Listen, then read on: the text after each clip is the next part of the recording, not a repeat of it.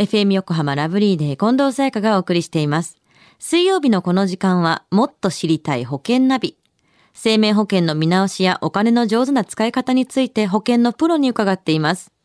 保険見直し相談、保険ナビのアドバイザー、中亀照久さんです。よろしくお願いします。はい。よろしくお願いいたします。今週の土曜日、5月12日ですね。この番組、保険ナビのセミナーですよね。はい。どんな内容になりそうですか？はい。あの、毎回ですね、いろいろな方に参加いただいているのですが、はいまあ、基本的な見直しのポイントを中心に、まあ、普段放送では、まあ、聞けない話などを含めた、まあ、内容にしたいなというふうには思ってますね。確かに番組の中ですと限られた時間がね、の中でお話をしなきゃいけないけれども、だいぶ長くなりますもんね。そうですよねいろんなことを質問しながら進みたいと思います。私もね、あの、参加しますので、ぜひ一緒に保険について学びたいと思います。はい。さあ、中上さん、今週はどんな保険の話ですか？はい。今週はですね、保険のクーリングオフについてなんです。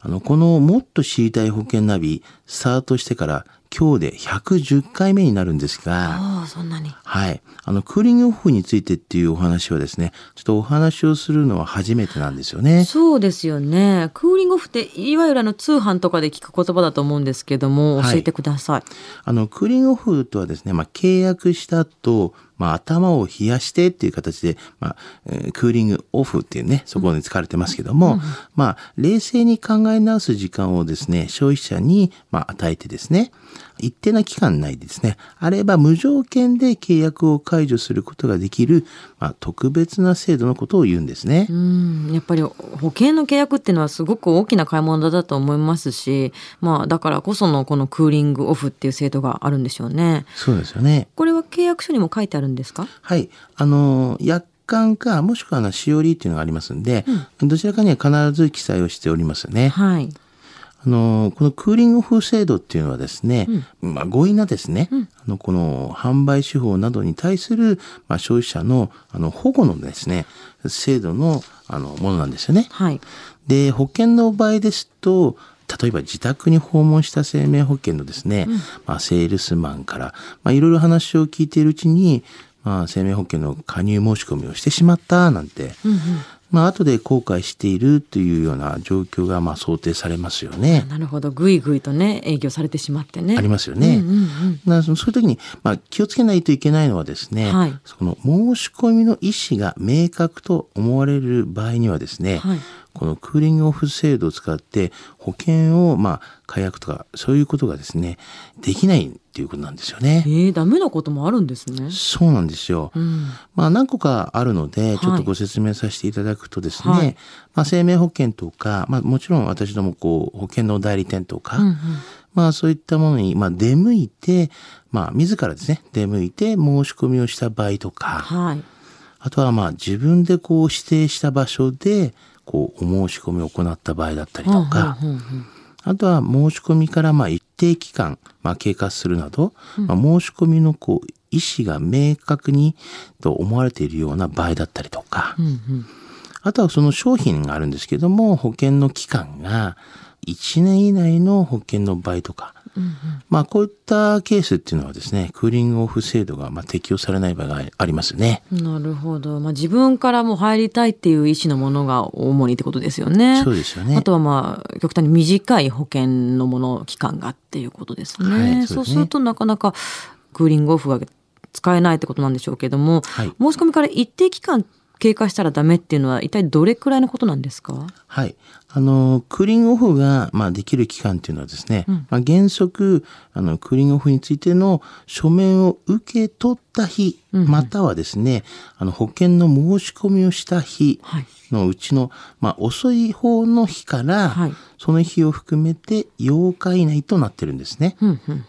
まあ、ただし、保険会社によってはですね、まあ、クーリングオフができる期間に、まあ、違いがありますので、まあ、そこは契約時によくご確認をしていただきたいなというふうには思いますね。もちろんだから契約書はしっかりと読まないといけないですけれども、じゃあクーリングオフについての書面を受け取った日か、申し込みをした日のうちの遅い方からおよそ1週間、まあ8日以内ってことなんですね。そうですね。で、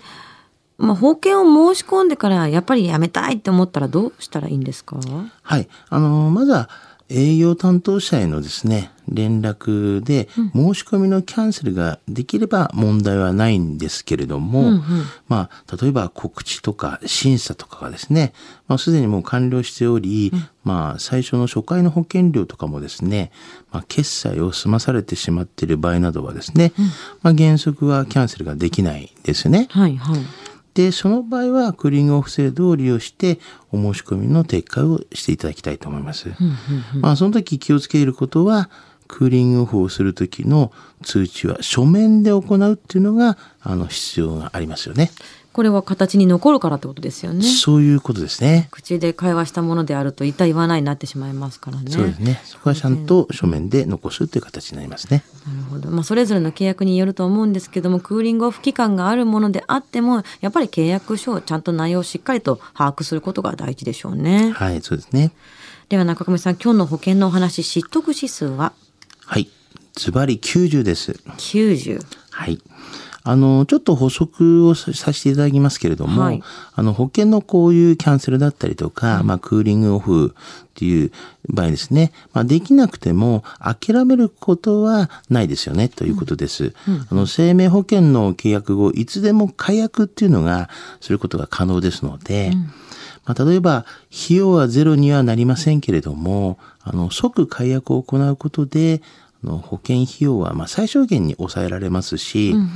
まあ、具体的には初回の保険料のみで解約してしまうということもできますので、もちろん保証もそこまでですけれども、まあそれ以外のペナルティだったりとか追加の支払い義務っていうのはありませんので、あの生命保険のまあ解約手続きは各保険会社のこういうコールセンターとかで受付してくれますし、まあ連絡先等はですね、商品のまあ定款だったりとか、いや約款だったりとか、まあホームページで見つけることができますので、その辺は探していただければわかると思いますので、はい、ご確認いただければなというふうに思いますね。はい。さあ今日の保険のお話を聞いて保険についてもっと知りたい方、中亀さんに相談してみてはいかがでしょうか。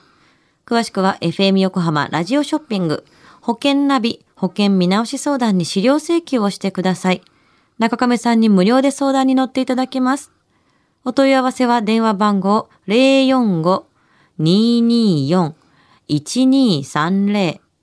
045-224-1230または FM 横浜のホームページのラジオショッピングからどうぞ。そして保険ナビは iTunes のポッドキャストでも聞くことができます。過去の放送分も聞けますのでぜひチェックしてみてください。もっと知りたい保険ナビ。保険見直し相談、保険ナビのアドバイザー、中亀照久さんでした。ありがとうございました。はい、ありがとうございました。